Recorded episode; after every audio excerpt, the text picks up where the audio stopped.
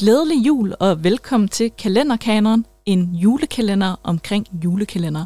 Lad os åbne love nummer 11, hvor vi er nået til år 2000.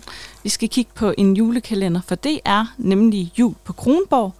Øh, der handler om, at Kronborg Slot simpelthen er blevet så dy, øh, for dyr at holde, så familien Jul de må flytte ind på slottet, hvor de er blevet hyret til at holde et julemarked, så de kan tjene en masse penge, så vi simpelthen kan redde Kronborg Slot for at blive solgt til svenskerne.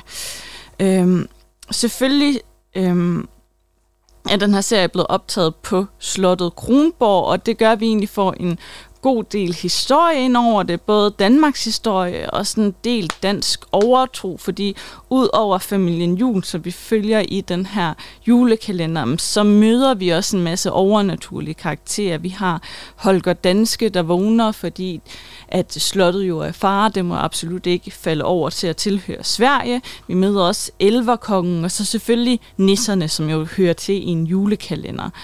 Øhm, den kommer også til at køre en del på litteraturen. Man kan godt mærke, at hele julekalenderen den er inspireret af Shakespeares værker, tydelige form af karakteret Hamlet, men også at vi kører på spillet mellem de to karakterer, Romeo og Julie, som jo selvfølgelig forelsker sig i hinanden.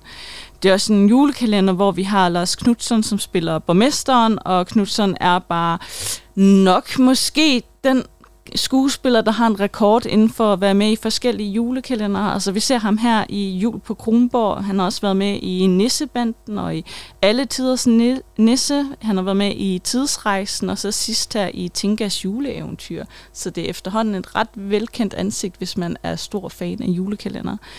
Det er en øh, hyggelig julekalender. Det er ikke første gang, vi har en julekalender, der befinder sig på et slot. Og så er det alligevel her, hvor vi følger de historiske spor, som vi kommer til at snakke meget mere om her, når vi har rundet over 2000-skiftet. Og så selvfølgelig også en julekalender med en rigtig catchy temasang, hvilket jeg altid er glad for at høre. Tak for denne gang, og glædelig jul.